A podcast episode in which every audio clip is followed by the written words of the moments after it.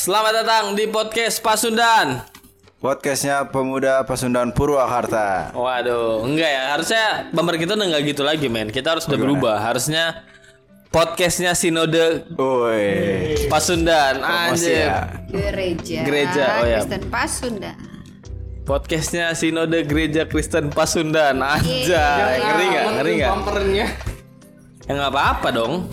Kan memang sudah jadi mitra kerjanya Sinode. Memang harus sedikit bangga ya dengan hal itu ya. Sampurasun. Sampai Jangan, itu udah punya ini pasukan Sunda. Edan. Pasukan Sunda Edan udah pakai itu. yang nggak masak. Coba dit bumper lagi dit. Yang sebelah lu belum jawab Oh, nggak pengen jadi orang Jawab apa? bumpernya. Nih. Halo. Hola. Halo doang dia. Baru tahu gua. Apa baru tahu apa? Iya cuman halo. Ya kan memang dia jarang ngobrol kalau di podcast juga wajar kalau dia masih halo. Dulu juga waktu eh, kita baru mulai podcast episode pertama, Halo halo doang ya. kita kan ngomongnya masih Sepanjang itu halo halo halo. Nyanyi halo halo Bandung ternyata.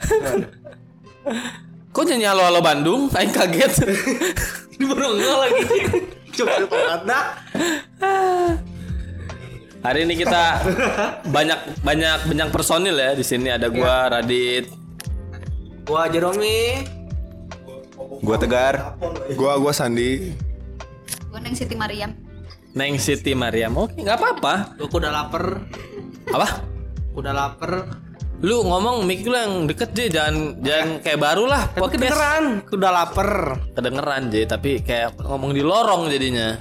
Ya, aku udah la- udahlah, nggak akan lucu kalau misalnya udah berapa kali Hari ini kalau kita telepon Sandi aja gimana? kan orangnya ada di sini. Iya biar suaranya masuk tapi dari handphone dia. Boleh. Bener kan itu salah satu solusi loh. Padahal mah kalau sebanyak ini kita pakai mixer di atas ya.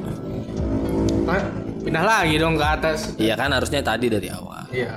Ya karena tidak tahu ada kedatangan bintang tamu baru. gitu. Bu, ini kan bukan bintang tamu, ini memang kehadiran yang sudah dihadirkan oleh Tuhan dari dulu. Oh iya. Benar, cuman masalahnya memang kan Tuhan itu tidak pernah menghadirkan itu hanya satu sosok ya. Tuhan kan menghadirkan tuh ada dua gitu. Siapa? Ah, Ya kan Tuhan tidak Iya, ada yang ada yang ada yang aktif, ada yang dinamis gitu. Nah, ada yang ada udah di ya maksudnya Tuhan aja menciptakan jalan aja nggak satu, coy. Ya. Tuhan tuh nyiptain surga neraka. Tuhan ciptain baik jahat nggak ya? Ya iyalah harus Ya, enggak dong harusnya. Eh iya nggak sih? Iya dong. dia yang ini yang enggak ini yang bingung juga lah. Tuhan tuh menciptakan baik dan buruk nggak sih? Enggak dong harusnya. Ah pasti ada. Pasti ingin nyiptain mereka. Tuhan cuma nyiptain Eh pasti dua. nyiptain mereka lagi. Mereka tuh ini banyak ya. Memang Tuhan banyak gak? Beliau pasti nyiptain beliau beliau. Ciptain ya. Tuhan bukannya cuma nyiptain buah ya? Hah? Bentar bentar. Buah. Buah. Buah. itu loh buah pengetahuan teh ya. Untuk memisahkan mana yang baik dan mana yang jahat. Aduh udah. Gak baca Alkitab memang Omi. Baca itu kan yang dimakan Adam sama Hawa kan? iya. betul. Ah, yang Makan dua-duanya. dua-duanya makan yang Yang nggak makan cuman eh Hawa. Cuman, Hawa cuman Tuhan kan yang gak makan. Tuhan sama ular. yang makan Hawa. Sama hewan-hewan karnivor juga gak makan buah ya. Hewannya iya hewan itu cerdas. Salah satu hewan yang makan monyet. Kalau gua lihat si Radit sih jadi percaya gua. Iya tapi maksudnya kan menurut gua ini mah pemahaman gua Tuhan tuh nggak Tuhan tuh nggak menciptakan sesuatu tuh cuman satu lah cuman apa cuman ya itu aja gitu loh nggak nggak satu jalan doang. Makanya kan kalau kita baca Alkitab tuh kan ada tuh yang ngebahas tentang lalang sama apa gandum yang diganggu oleh lalang ya kan? Ya lala karena gandumnya busuk dia jadi digangguin lalang. enggak aja dia tumbuh bersama gandum Dia di kitab ini dia Kurang briefing kayaknya ini. ya.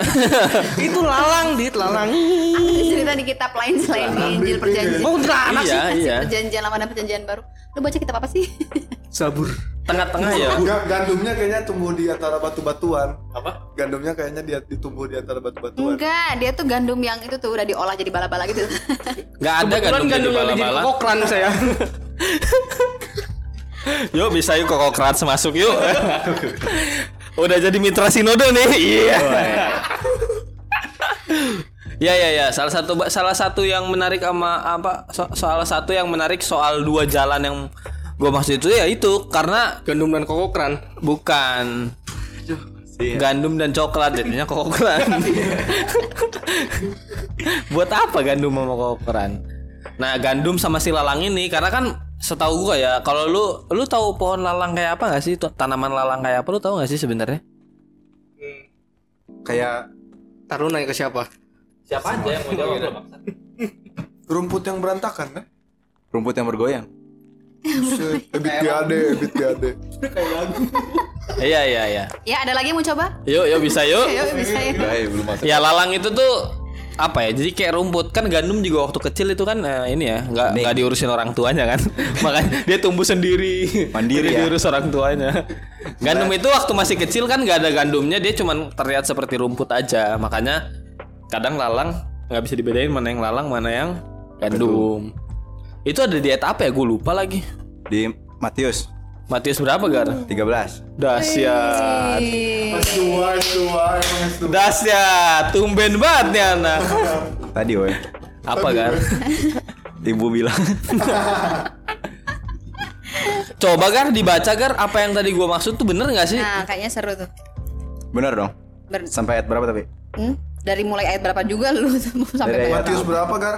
13 ayat 24. 13. Berfirmanlah Allah kepada Musa ya. Perjanjian lama ya. Ada kadang-kadang disebut juga. Pas Yesus berdoa kan sebelahnya Musa sama Elia. Baca nih. Perumpamaan tentang lalang di antara gandum.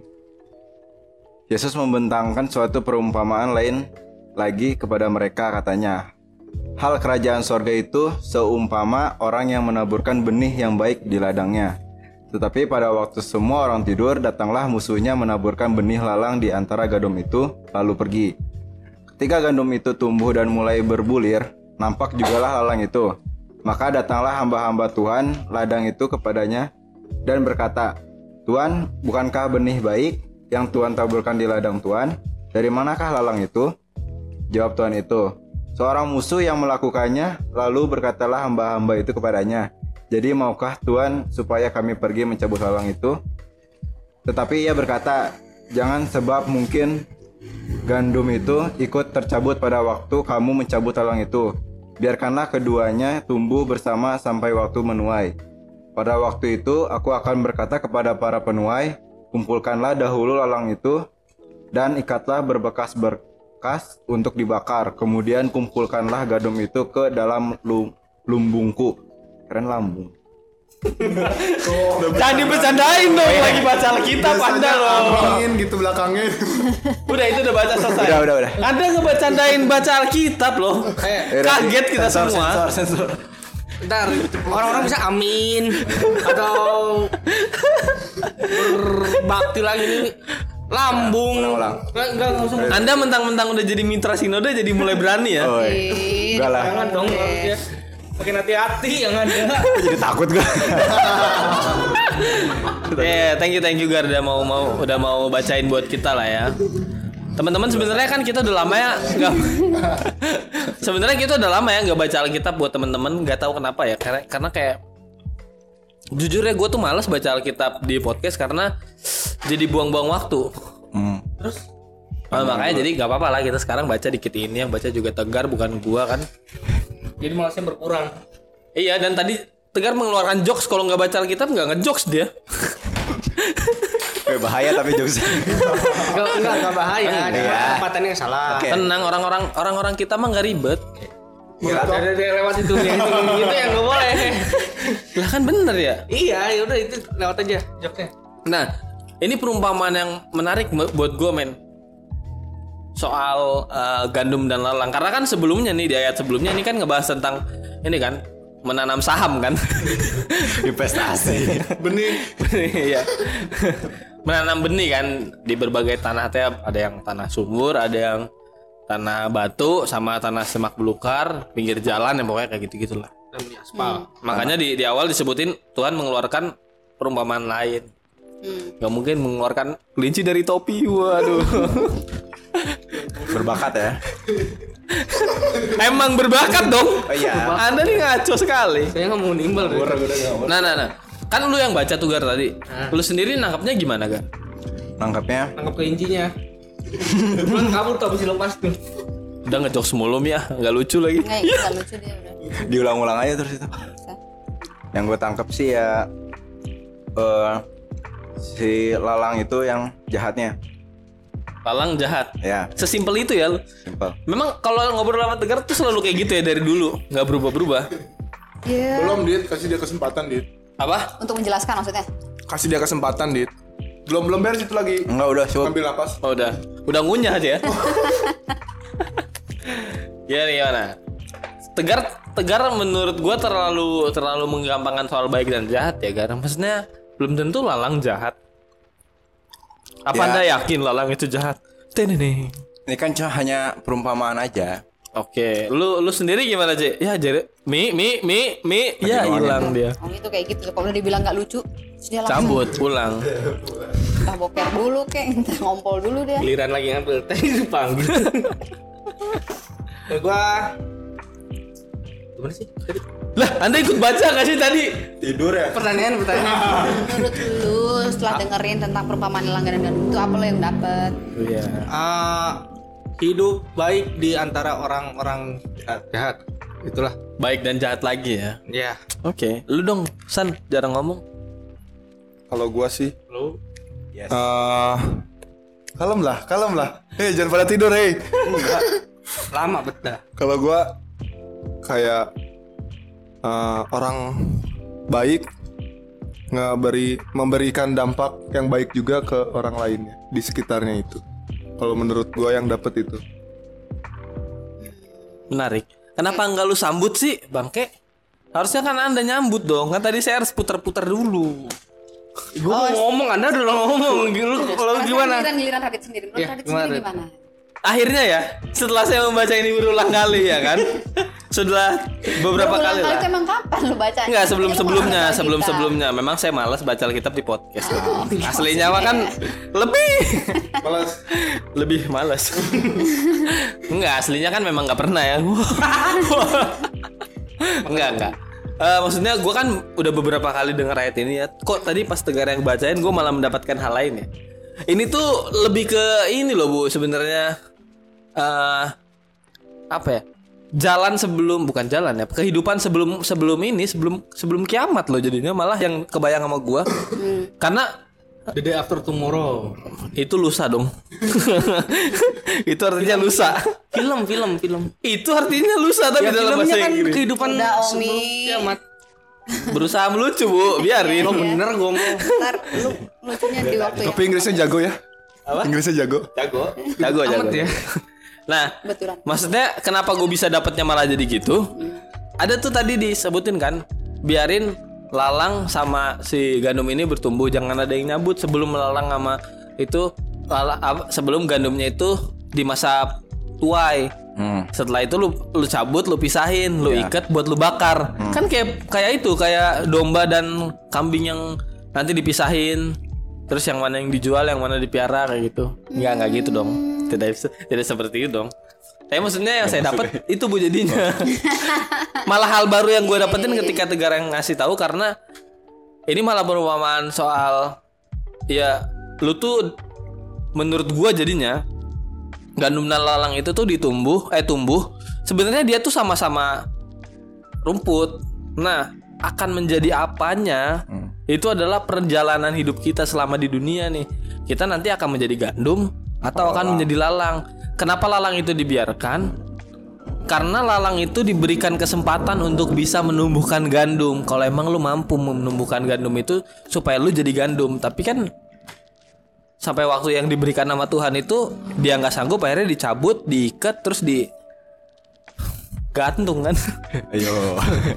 terus dibakar kayak gitulah. Itu yang gue tangkap akhirnya ya setelah ngobrol eh setelah bacaan tegar sih. Kalau menurut gua Menarik, gimana teman-teman? menarik.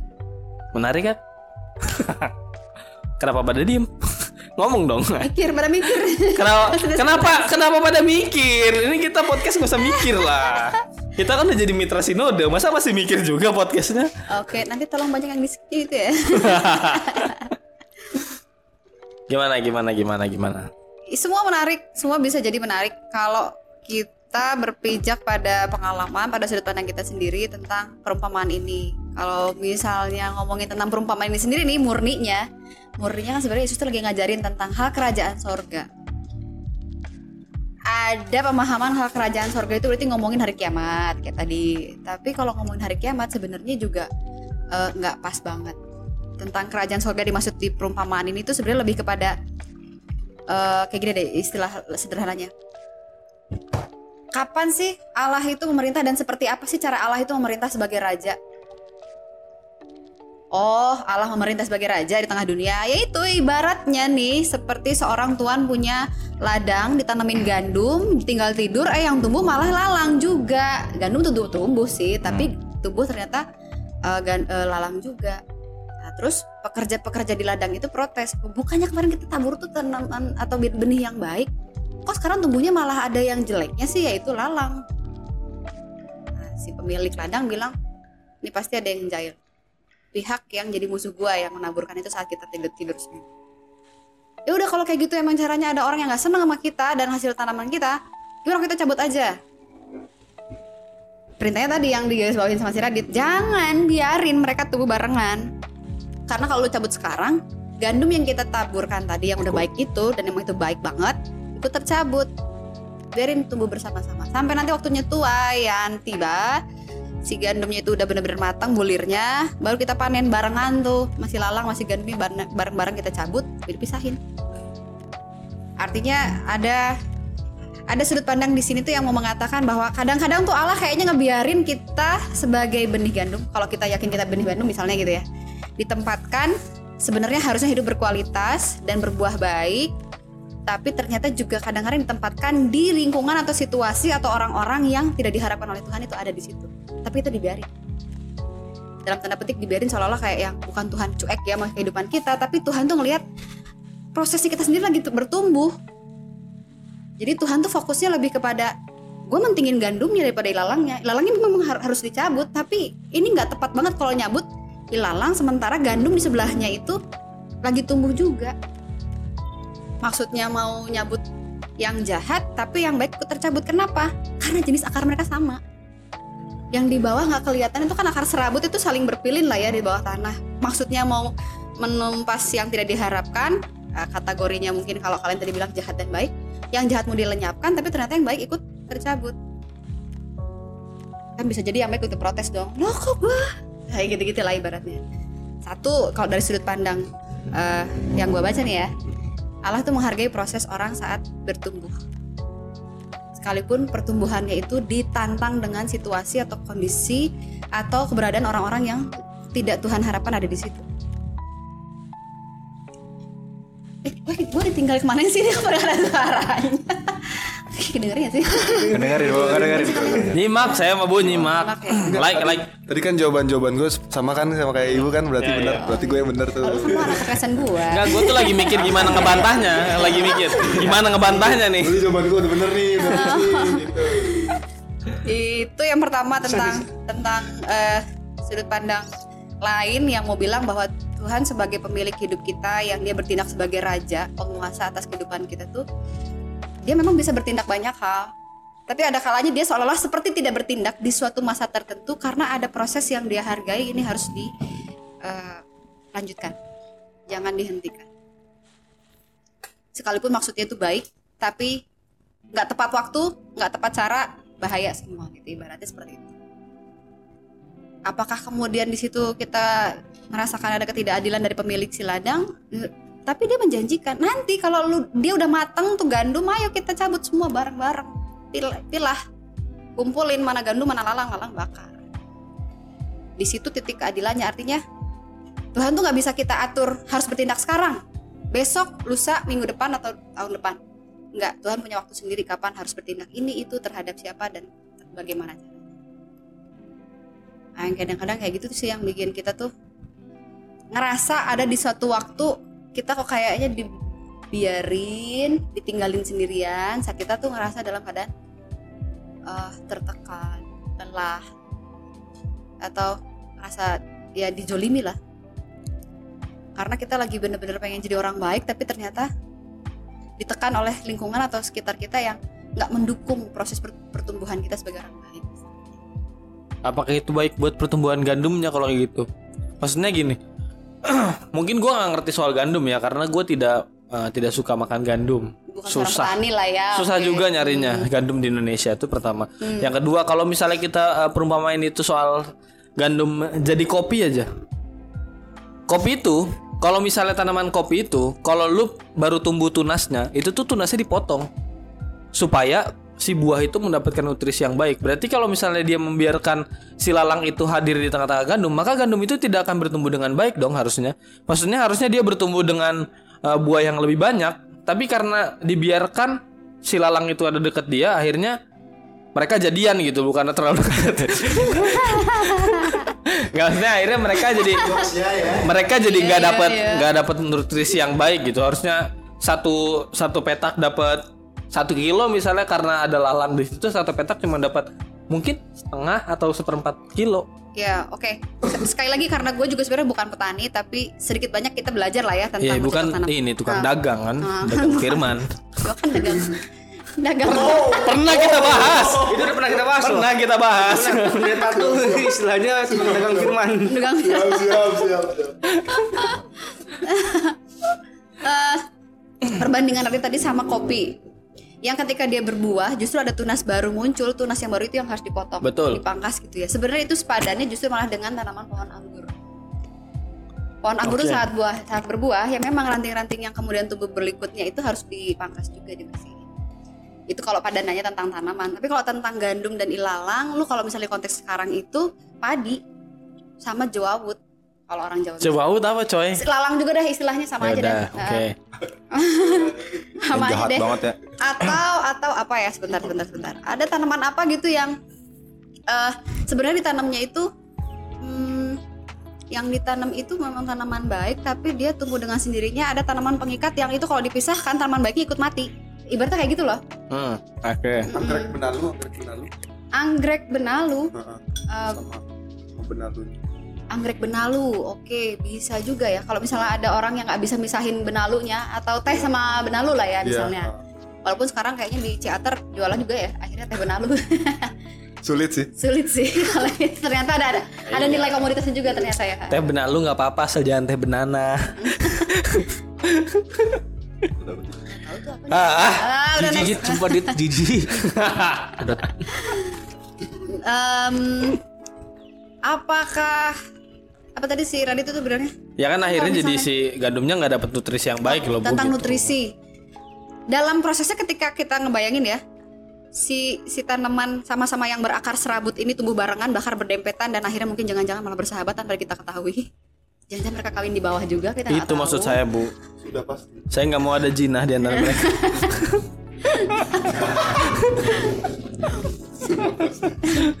tapi ternyata emang dibiarin sama si tuan yang punya ladangnya. Udah biarin aja. Dan dari proses dibiarin itu nggak nggak mungkin dong. Nggak disiram nggak dikasih pupuk. Yang sekalipun penyiraman dan pemupukan itu ditujukan kepada si gandum ilalang juga dapat.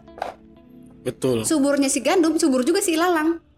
Ya akarnya memang jadi satu di bawah tanah memang seolah-olah seperti itu. Nutrisinya dimakan bareng-bareng. Yang harus tadinya dimakan habis cuma buat si gandum. Mungkin bulirnya harusnya lebih gemuk dan lebih banyak menghasilkan tapi ternyata ada lalang jadi dia malah berkurang. Bisa jadi itu resiko konsekuensi yang lebih baik seperti itu daripada saat masih eh, posisinya tadi ketahuan di awal dicabut.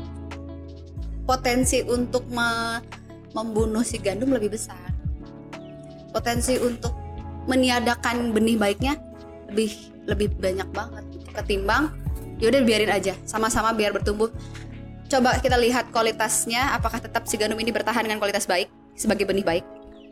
Dengan nutrisi yang akhirnya memang harus sebagian diserap nih misalnya sama si lalang gitu. Karena nggak semua benih baik ditanam terus kemudian eh, karena berebut nutrisi dia jadi tetap jadi tumbuhan dengan kualitas baik. Ada juga memang yang benih-benih itu tidak tidak bisa bertahan menjadi benih yang baik atau tanaman baik ada juga kan. Itu maksud saya, Bu. Kalau sampai pada akhirnya benih-benih yang harusnya baik malah akhirnya jadi nggak menghasilkan sama sekali kan juga sayang. Kalau misalnya kita perumpamain ini orang deh ya, pasti kan waktu itu Yesus pada zaman itu gandum dan lalang ini adalah orang dan situasi dong. Iya, iya betul. Oke, kalau misalnya gandum ini adalah orang ditanam. Orang ini adalah orang yang eh, kondisi kehidupannya luar biasa sulit. Banyak kan yang akhirnya dia mengakhiri hidupnya sebelum Tuhan yang Akhir nyabut zaman.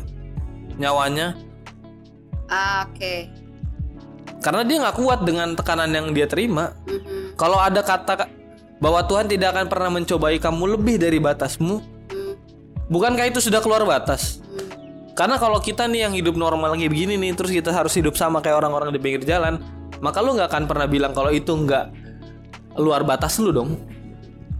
Bagaimana dengan mereka? Bukankah mereka punya manusia yang punya hak asasi yang sama sama kita? Lebih ke situ sih bu maksudnya. Kenapa jadi nyanyi ya kan? Kayak gitu. Soalnya sedih banget gue ngedenger kata-kata dia itu. Kayak keluh kesah hidup. Pembela hak manusia. Nah, memang saya ini jelmaan Munir.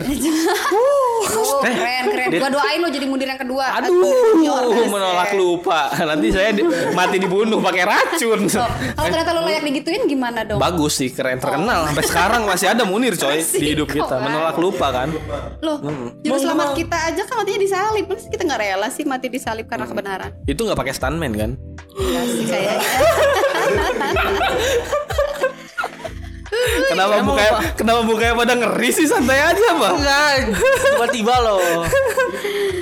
Kokoro Jumbi ga. Oh, oh, oh, oh, oh.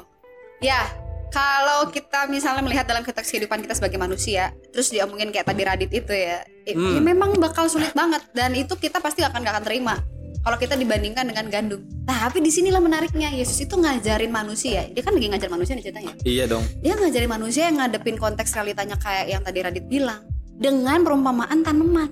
Kenapa?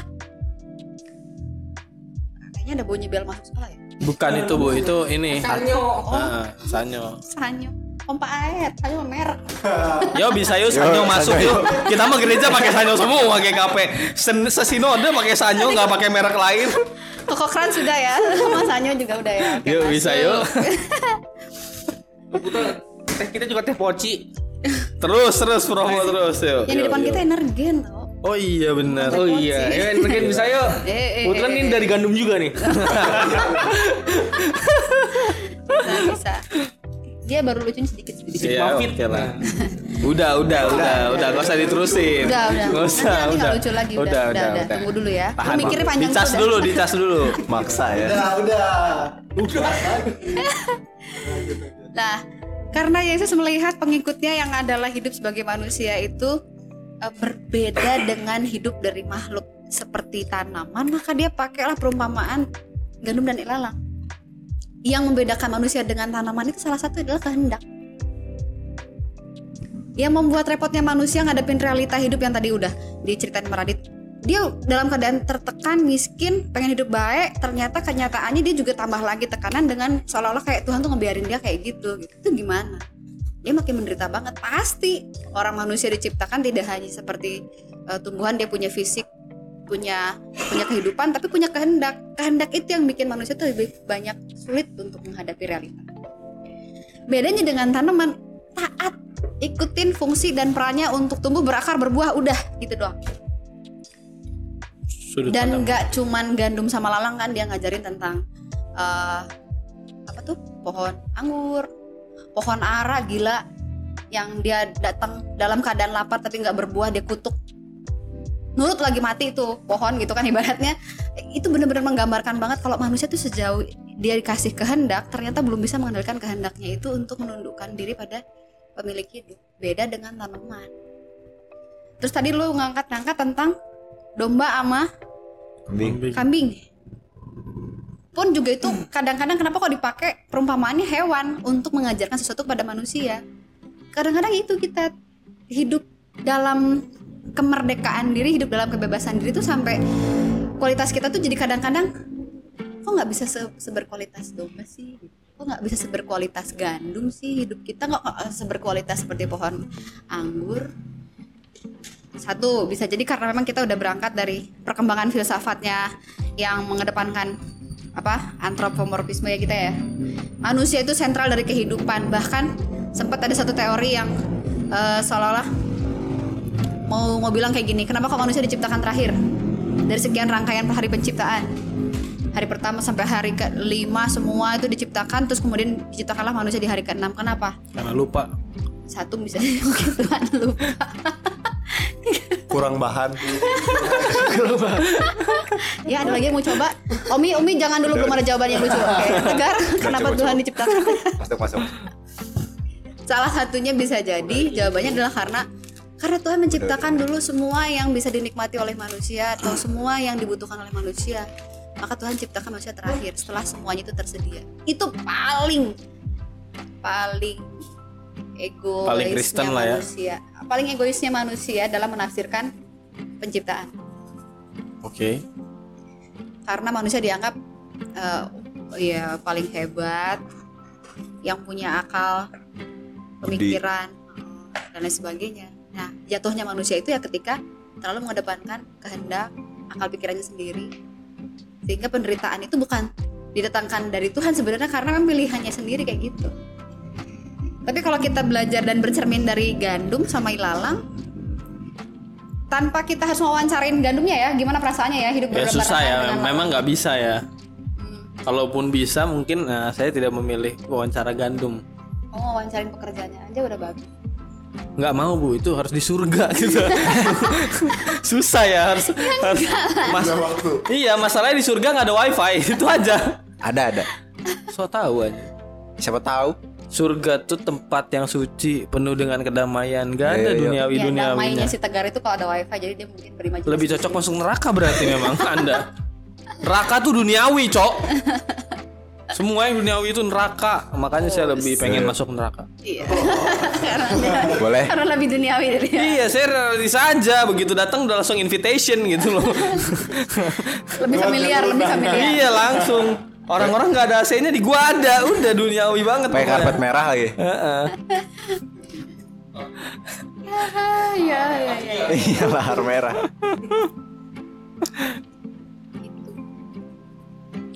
Kejawab gak sih? kejawab ya maksudnya ya itu maksudnya memberikan sudut pandang lain karena harusnya kita bisa seperti uh, tanaman yang nggak bakal protes apa pun yang dikasih sebenarnya lu mau dikasih air hujan mau dikasih air yang bagus mau dikasih pupuk tai mau dikasih pupuk uh, dari tanaman lagi lu tetap harus nurut sama Tuhan lu karena lu nggak bisa melakukan apa-apa berarti mungkin seharusnya kita selemah itu dong jadi manusia Eh, kalau kita berharap untuk jadi manusia yang kuat, harusnya kita nggak jadi manusia yang kayak gitu dong. Ngejim Karena lah. manusia yang semakin semakin Anda melucu ya. Karena semakin kuat manusia, maka egonya akan semakin besar. Semakin egonya besar, maka semakin tidak mau diatur.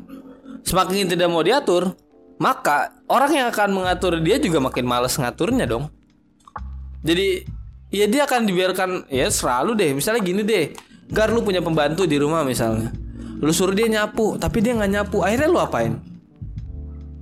Gue biarin. Ya lu pecat lah, ngapain lu biarin bodoh kali Ya kamu. biarin dulu kalau berulang-ulang baru Ya, ya kayak gitu. Jadi maksudnya biarin lagi. kalau kalau dia adalah pembantu yang lemah dan penurut, maka apa pun yang lu, lu bilang dia akan lakukan. Nyapu, ngepel, bersihin kamar mandi, bersihin kamar mandi tetangga pun dia mau. kalau dia Saya tidak- suruh, kalau disuruh. Kalau disuruh. Iya, kalau disuruh. Kalau enggak, ya dia juga diam. Tapi apakah kemudian kesimpulannya seperti Radit tadi, Gar, misalnya lu punya pembantu kayak gitu ya, terus lu punya kesimpulan pembantu gua lemah banget ya disuruh-suruh apa, apa mau gitu. Lemah nggak kategorinya orang kayak gitu? ya lemah sih kayaknya. Lemahnya karena emang nurut-nurut aja disuruh-suruh gitu ya. Hah? Ya kan emang dia kan eh, emang pembantu kan emang jadi ya harus tahu udah. Lu, lu, lu, lu, lu, lu jangan liatin Anda nggak punya argumen dong. Jadi si Radit terintimidasi, eh si, si Tegar terintimidasi sama Masa tawanya gue nggak boleh gimana? ketawa? Boleh. Anda harus intimida, jangan jangan merasa terintimidasi. Ganti ganti ganti pertanyaan gue ke si Sandi Sandi. Kalau menurut kamu pembantu model kayak gitu tuh apa pembantu yang lemah?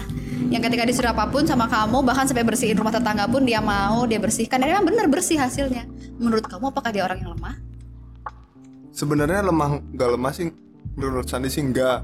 Cuman kan karena eh, kewajibannya emang kayak kayak gitu terus juga eh, karena kan dia tugasnya pembantu, dia juga harus nerima segala perintah dari tuannya. Gitu menurut Sandi sih. Lemah mah enggak sih. Karena emang udah fungsinya seperti itu. Nah, tapi kalau ngomongin kayak gitu, soal nge- soal soal tugas dari tuannya, maka kalau kita adalah manusia siapa tuan kita? Dan siapa yang harusnya kita dengerin? Kenapa lu nggak melakukan kehendak itu? Ya dengeran gitu.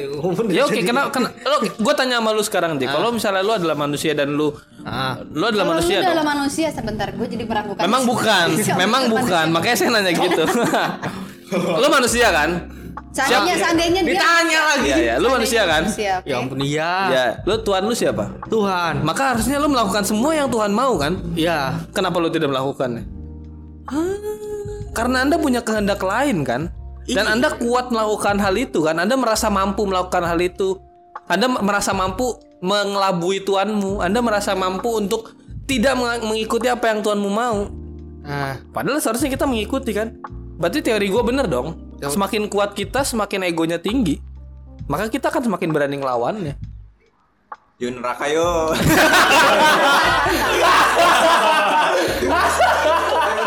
Udah basah. Jadi mojokin banget Oh iya. Tapi gue seneng loh kalau kalian kalian ngumpul di neraka bener deh. Depan congor loh. Biar, Yuk neraka yuk. biar mereka yang di neraka itu ada penghiburan itu adanya kalian. Ada pemasukan gitu. ada pemasukan. Bener dong. beragamanya juga ikut lagi. Berarti kan itu membuktikan bahwa pun lo ditugaskan pun itu tugas lo untuk mengikuti apa kata Tuhan lu, lu tetap bisa melakukan hal yang lu lu nggak bisa apa apa apa hal yang lu mau. Masih banyak kan di luar sana berita bahwa pembantu ngebunuh tuannya karena apa? Karena dia ngerasa tuannya tidak memberikan yang terbaik buat dia. Dan kadang kita juga ngerasain kayak gitu dong harusnya. Ketika lu merasa bahwa lu tuh nggak dapet sesuatu yang lo mau, emang lu nggak kecewa sama Tuhan? Kenapa pada diem dong? Tapi itu balik lagi ke diri lu, di- diri lu sendiri, Dit. Itu gimana caranya kalau lu nerimain nerimain segala sesuatu yang udah diterima gitu. Lu lu dapat dapat eh, lu punya tuan nih misalkan. Lu punya tuan misalkan nih. Terus lu dapat perintah. Dapat perintah dari tuannya itu. Nah, itu udah tugas lu, lu nerima itu, lu harus ngejalanin itu. Cuman tiap manusia kan ya beda-beda juga nggak nggak ada yang mau uh, diperbudak terus istilahnya seperti itu. Jadi itu balik lagi ke diri sendiri mau mementingkan ego sendiri atau enggak mementingkan Perintah Tuhan. kehendak tu- tuannya itu. Tapi kalau lu ngomong kayak gitu berarti lu merasa terbudaki dengan kata-kata dengan perintah-perintah Tuhan yang ada di, di hidup lu. enggak ini balik lagi ke diri gua. Karena gua karena gua nerimain. Karena gua nerimain. Apa yang Tuhan kasih ya ya gue terimain gue laksanain. Gue jalanin ya ini balik lagi ke diri guanya aja Dengan kayak gitu apa lu ngerasa bahwa lu tuh lemah di hadapan Tuhan? Atau lemah dibandingkan manusia yang lain? Ketika lu nurut sama Tuhan pada, pada kehendak Tuhan, padahal lu sendiri sebenarnya punya sih keinginan, punya sih kehendak Tuhan, tapi ternyata jalannya tuh beda sama keinginan kamu. itu itu nggak lemah sih bu menurut Ah, saya apa bahasanya? Karena bagi Radit kan tadi ada jadi ada ada pandangan beda gitu ya. Iya, itu iya. kayak gitu kategori orang tuh lemah karena dia cuma bisanya itu nurut jalanin perintah. Dengan cerita kamu kayak gitu, kamu menundukkan diri itu apakah kamu menurut kamu itu kamu lemah? Kalau menurut gue sih enggak sih Karena ya itu tadi Dia itu nerima bukan bu- bukan berarti dia lemah Dia nerima eh, mungkin aja bisa jadi eh, Gimana yang jelasinnya ya Gue bingung sendiri Oh kan gimana sih lu? Ayo dong. Ya jadi nerima bukan berarti lemah Karena Nih, nih, nih, nih. Ad- Ada ada lagi nih perumpamaan yang lainnya lagi ya. Mirip mirip kayak gini. coba, coba. Jadi kayaknya kan kayaknya agak-agak eh, bukan menyimpang sih.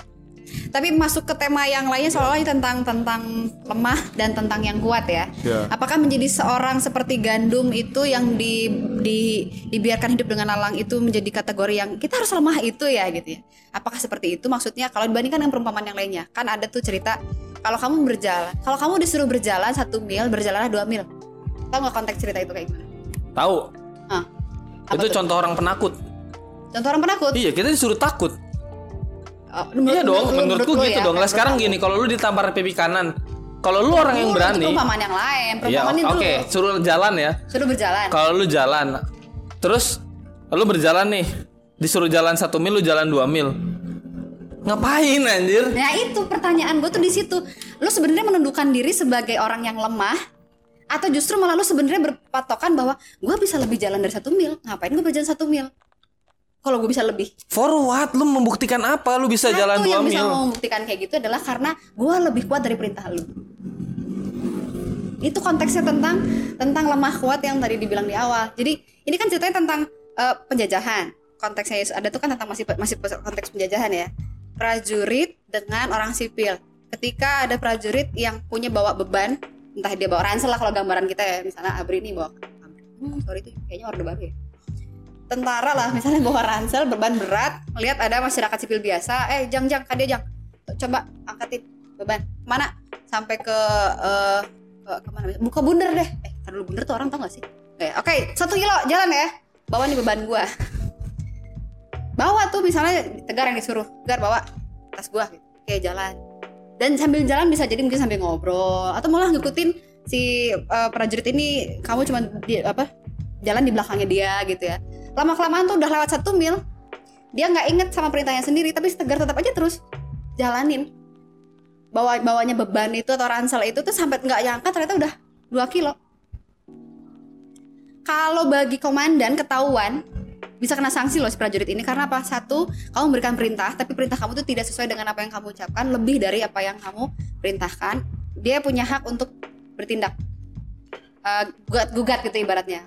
Gue diperintah satu mil tapi gue berjalan dua mil. Itu bisa jadi yang kena malah si prajuritnya. Tapi ternyata dia dengan sukacitanya dengan sukarelanya udah apa gue bawain lagi. Kalau menurut gue yang kayak gitu justru menunjukkan bahwa dia tuh bukan budaknya si prajurit. Bahwa dia tuh bukan orang lemah. Dia ini orang kuat yang bisa memberikan sesuatu bukan karena perintah tapi ya karena gue mampu. Itu seperti yang tadi tegar ditanya lu kalau bisa punya pembantu disuruh sikat WC sendiri sampai sikat WC tetangga dia mau aja. Kalau menurut gue itu bukan karena dia lemah diperintah tapi emang dia ternyata kuat ya masih ada tenaganya. Lu yang diganti nih dibalik posisinya lu yang ngerjain kayak gitu mau nggak? Kalaupun lu mau lu pasti udah ngah ngah ngoh lagi ibaratnya ngos-ngosan gitu ya. Capek ngapain kerjaan rumah sendiri aja banyak ngapain kerjain rumah tetangga tapi pembantu ini kok mau aja dikit? Dan dia masih besoknya kerja lagi lagi di rumah lu gitu. Menurut gue itu kategori atau definisi cara pandang kita melihat orang lemah dan orang kuat itu seperti apa. Dari yang tadi penjelasan Sandi loh ya. Jadi kalau balik lagi ke gandum sama ilalang apakah hidup menjadi gandum yang taat dan bertumbuh sesuai dengan peran fungsinya itu adalah sebagai gambaran orang yang lemah? Ya, itu tergantung kita mau mendefinisikan orang lemah dari sudut pandang siapa Gue kan lu? Mantap sekali ya, kena. Ya, Sebenarnya gue itu sih maksud gue. Kok bukan lemah-lemah karena lemah fisik di guanya buat nerima perintah. Cuman karena ya lebih gitu aja lebih apa? intinya. Ya yang tadi lu dengerin gak Mi? Lu Denger. ke mana aja Mi? Ya, mengetes Anda. bisa dia ngomongnya gitu Nih ya, guys. Karena dites balik dia nggak bisa juga Dari tadi juga dia kayak nggak ada kok di podcast ini. Saya nyimak dulu dah. Tahu nggak kenapa pembantu itu mau melakukan hal itu menurut gua? Gaji. Gaji. Kenapa dia? Kenapa dia? Kenapa gaji yang jadi keluar di mulut lu pertama? Karena dia butuh. Kalau lu balikin lagi pembantu itu adalah gandum atau lalang, menurut gua,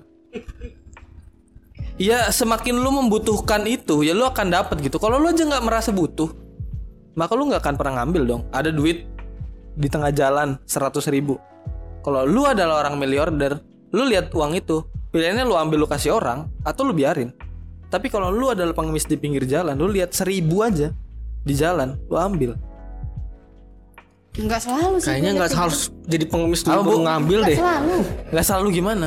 nggak selalu orang yang misalnya taruhlah misalnya pengemis atau orang yang jalan bawa bawa apa tuh bawa gerobak cari sampah terus nemu uang tuh harus selalu diambil ada juga tuh emang orang-orang yang memang punya pilihan lain dia ambil dia cari kasihin ke orang hidup itu nggak selalu hitam hitam putih putih gitu loh dit kalau buat gua Ya udah ganti perumpamannya. Ini tuh tadi niatnya buat ngelurusin, dibelokin lagi. Oke, gini deh.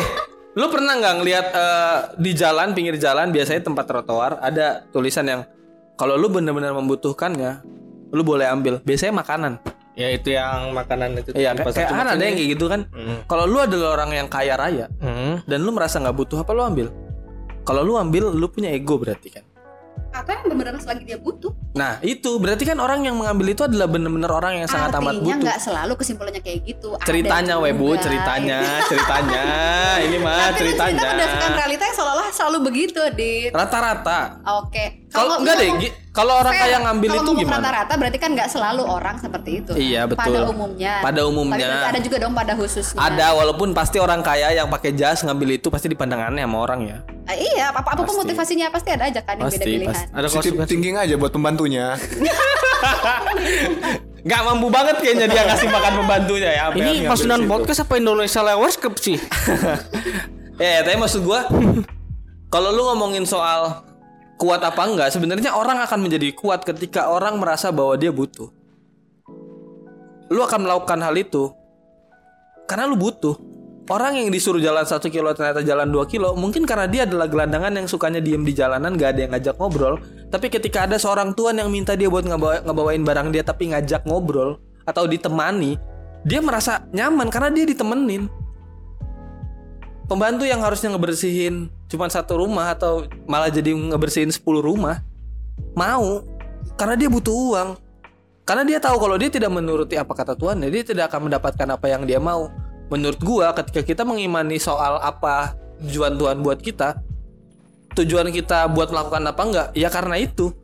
Kalau emang lu nggak butuh berkat dari Tuhan nggak usah lu lakuin. Tapi ketika lu butuh itu Lakukan. maka lakukan taatilah. Menurut gua gitu guys Kenapa tiap gua ngomong lu semua diem bangsat Aing ngomong salah Siap pada gak protes Sekarang gua ngomong yang bener Diem juga Loh, berarti dalam hati mengiyakan iya kayak gitu maksudnya dit gitu ya itu. Kan tadi gua nembalin. Kan tadi gua nembalin, Dit. Maksudnya kita menghargai pendapatmu gitu. bisa, bisa, bisa gitu. bisa gitu. Tadi itu nggak butuh dihargain makanya tahu Goceng dua dah, sikat. Tadi sih keram. kok bisa sih Lanjut, lanjut Cina. Mi, Mi udah di, jangan dibantuin. Lanjut aja, lanjut kata Radit, lanjut. Oh iya, siap, siap. cari dukun cari dukun tiba-tiba keras seperti lalang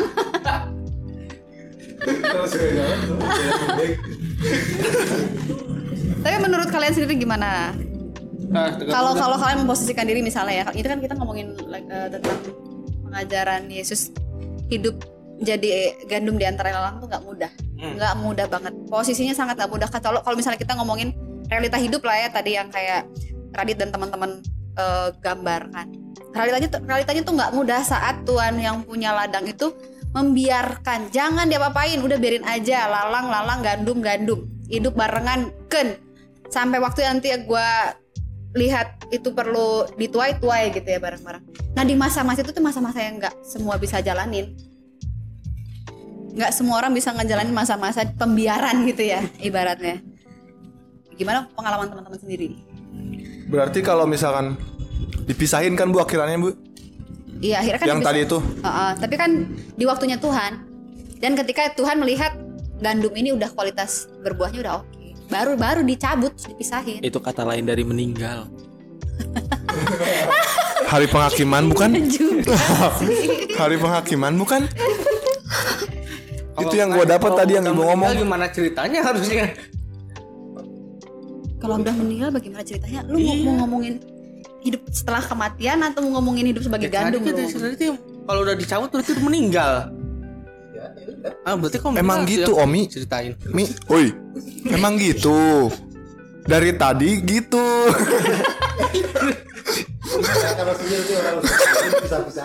Iya, berarti dari pengap. Bah, iya. hari pengap. Iya. Tadi gua ngomong gitu hari penghakiman. Iya, itu yang siapa yang bilang bilang salah? Enggak nggak ada yang bilang salah Enggak, gua bilang salah. Stop lanjut dulu lanjut dulu salah gua ngomong ini dulu dah. Gantian cariin dukun buat si Omi. Kayaknya tadi roh lalangnya pindah ke dia deh. Ini sukmanya nggak ada ya bu, ini Gak ada sukmanya. emang ya. Ada nggak Sigma Fit nih dari Energen? Masih sempet-sempet Jangan lucu anjing. Gimana pengalaman teman-teman ketika diposisikan hidup itu seperti gandum dan lalang yang dibiarin sama Tuhan tuh kayaknya dibiarin, biarin aja, biarin aja. Sampai sekarang juga saya merasa dibiarkan. Nah itu mungkin masa-masa yang tadi Radit ceritain itu masa-masa gue lagi dibiarin padahal gue lagi bertumbuh berkualitas berusaha baik. Tapi gini tekanannya dan ini nggak mudah guys gitu. Yang harusnya berkat itu buat gue doang. Sekarang kok kayaknya berkatnya harus dicuri sama orang atau dibagi dua sama orang yang jahat misalnya. Kali aja kan ada juga tuh teman-teman pendengar yang ngerasain hidup tuh kayak gitu. Nah apa yang kalian perbuat? Apa yang akan kalian lakukan selanjutnya? Apakah sebagai manusia yang jelas kalian bukan gandum lah ya misalnya kalau secara harfiahnya kalian akan mengedepankan kehendak diri kalian untuk oke fix. Gua nggak akan hidup jadi gandum mending kayak gini caranya gue hidup jadi lalang. Atau eh, udahlah gue mending mati sekalian sekarang daripada juga ujung-ujungnya ntar gue mati. Mending kalau gue misalnya dapat eh, atau menghasilkan buah yang baik. Kalau misalnya gue nggak menghasilkan yang baik ujung-ujungnya kan gue dibuang juga. Gitu atau kayak gimana? Simpelnya gini deh. Sebelum ke situ menurut Radit mau nanya dulu. Dari mana gua tahu kalau itu kehendak Tuhan atau bukan? Karena apa pun yang gue lakukan menurut gue baik buat gua. Apakah gue tahu itu baik buat Tuhan? I don't know. hmm. Apa pun jalan mau lu melakukan jalan yang baik seperti apa pun, apa lu yakin itu kehendak Tuhan? Hmm. Kita tahu dari mana? Hmm. Gitu. dari saat menjalaninya Iya, misalnya gini deh, orang tua lu orang tua lu pisah. Ngebiarin mereka pisah sama mem- mempersatukan mereka, dua-duanya ada sisi baiknya. Tapi yang mana kehendak Tuhan? di posisi siapa Anak. kamu harus tanya itu kehendak Tuhan atau bukan. Nah, kalau di posisi anak misalnya ya, kalian sebagai anak punya orang tua, sorry kata ya misalnya harus goodbye lah gitu ber- berpisah, divorce. Eh, kalian kadang-kadang bertanya-tanya, ini kehendak Tuhan bukan sih? Kok aku jadi anak yang dengan orang tua kayak gini gitu. Betul. Agak-agak tidak su- tidak mudah untuk menjawab ya ini kehendak Tuhan. Karena di dalam peristiwa itu nggak semurni itu dong Tuhan tuh berkehendak untuk memisahkan begitu saja orang tua kalian. Di situ juga pasti ada kehendak orang tua kalian kan. Sekian persennya pasti ada lah. Kehendak manusia yang di situ diizinkan oleh Tuhan terjadi. Tapi sebagai anak, lu jalanin kehidupan lu yang sekarang ini yang nggak bisa lu ubah. Di situ kalian akan menemukan itu kehendak Tuhan atau bukan. Kalau kalian nggak ngejalaninnya, nah, lu nggak akan dapat jawabannya Oke. dan nggak ada menurut gue sih ya menurut gue ya nggak ada satu nggak ada satupun pendeta yang bisa dengan tegas mengatakan itu kehendak Tuhan jalanin kayaknya nggak semudah itu deh mendefinisikan kehidupan kita tuh yang dijalani sekarang itu kehendak Tuhan atau bukan karena kita sadar deh kita juga jalanin hidup tuh campur aduk antara kehendak kita keinginan kita pilihan kita dengan apa rancangan Tuhan Betul. Simpelnya sih coba aja dulu. jalanin aja kalau Eh, jalanin aja dulu. Lu nggak akan pernah tahu hasilnya. Lu baik atau enggak, apa pun yang lu lakukan di dunia menurut gua sebelum lu mati.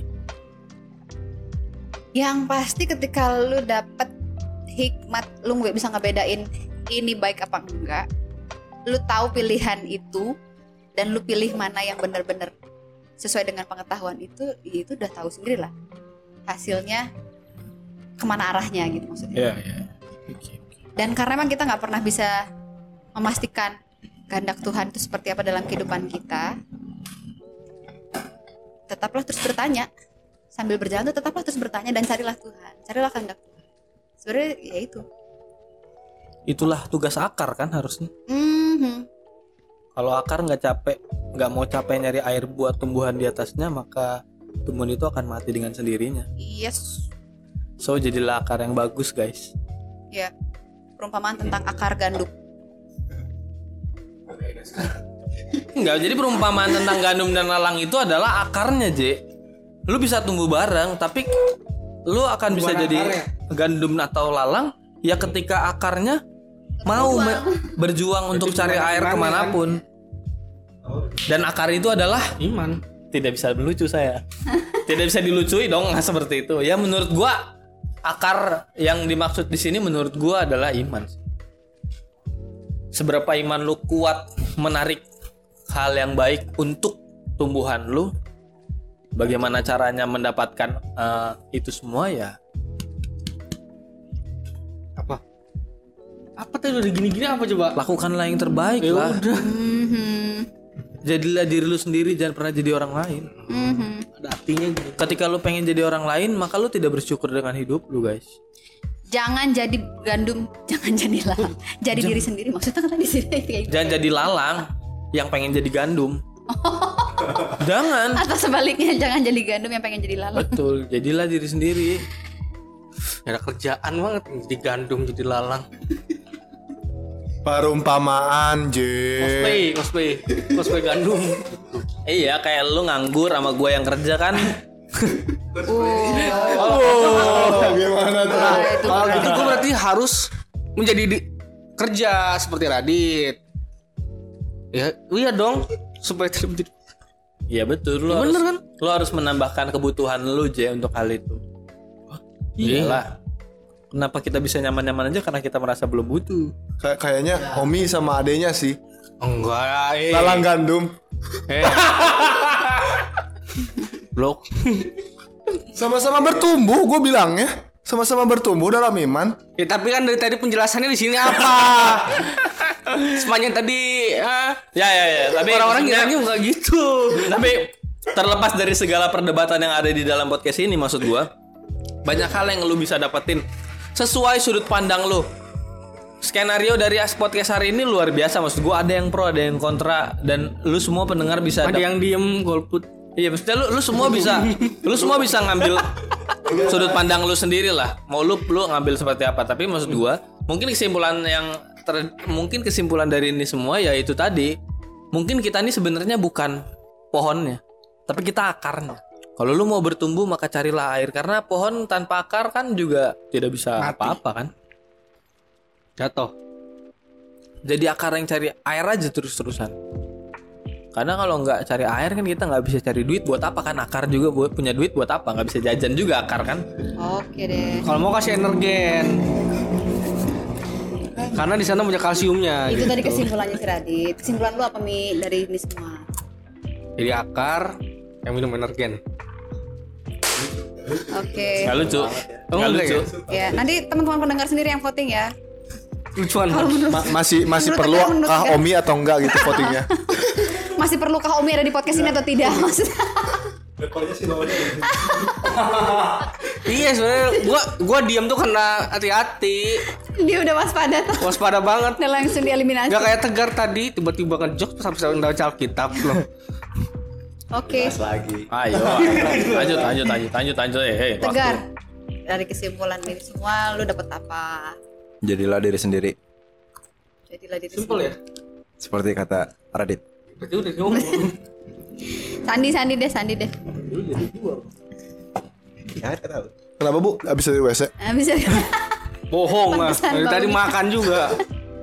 Makan potabi ya? Nih aing podcast di WC apa gimana ini Dari tadi di sebelah gua lagi nih anak. Kesimpulannya bu ya?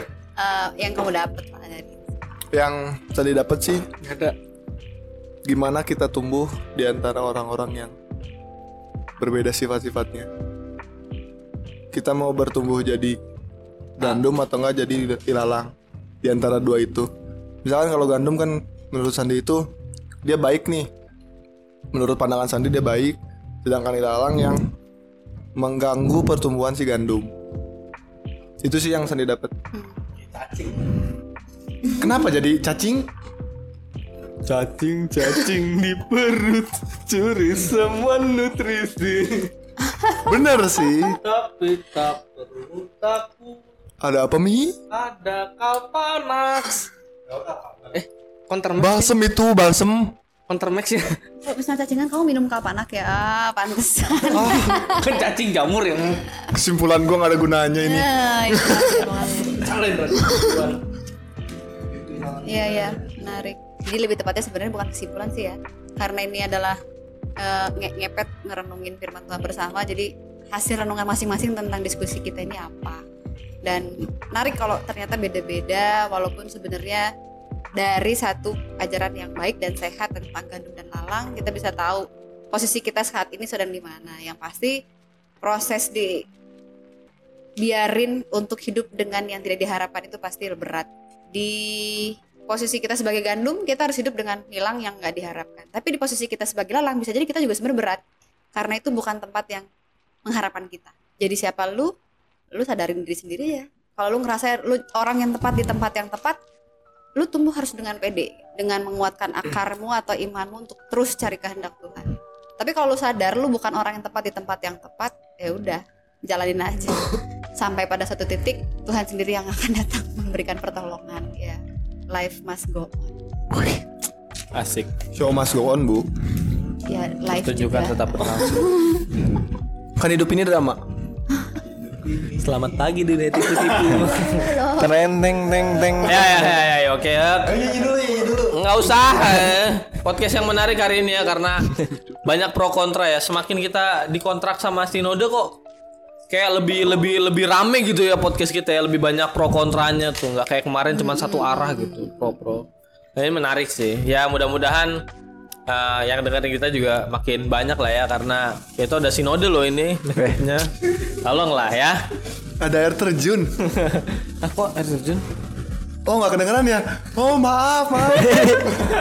ya ya eh, ya pokoknya jangan lupa lah podcast kita selalu ada di hari Senin Oke lah. Lima waktunya dia jangan lupa. Nggak, terus jangan lupa juga follow IG kita di pasundan.podcast. Diem aja dia. Terus juga jangan lupa kita nih podcast Pasundan ada di bawah naungan KPR GKP Purwakarta yang IG-nya KPR. KPR GKP Purwakarta. Ya. Terus jangan lupa teman-teman, kita juga karena sudah bekerja sama dengan Sinode, maka kami diberikan tanggung jawab untuk em, apa ya, menjalankan acara mereka. Ya, yang bernama Namu nongkrong asik anak muda dan itu akan streaming di YouTube setiap hari Minggu di minggu kedua setiap bulannya. Jadi teman-teman tonton terus juga di YouTube-nya apa ya nama channelnya? Gereja Kristen Pasundan. Follow eh follow, subscribe dan nyalakan loncengnya. Terus jangan lupa juga follow eh, GKP secara sinode di Gereja Kristen Pasundan. Terus podcaster kita si Jerome, Jerome Isak banyak dan banget yang harus kita inget ya ya ampun, guys sorry ya maafin ya gimana ya kan kita Kita hidup nggak di zaman batu, Bu. ya ke- kebetulan kebetulan kita juga masih butuh apa pengikut yang lebih banyak lah. Ya. Karena sama seperti Yesus kami akan memberikan yang terbaik buat kalian. Berusaha menjadi yang terbaik. Yo. Kesempatan Gua Radit. Gue Sandi. hidup ini. Gua lanjut. Gue tegar. Dan satu lagi Siti Mariam. Siti Mario. Sama produser kita Yoga satu lagi goodbye teman-teman. Thank you udah dengerin. I love you. Selamat malam. Selamat waktu kalian mendengarkan. Dadah. Hidup ini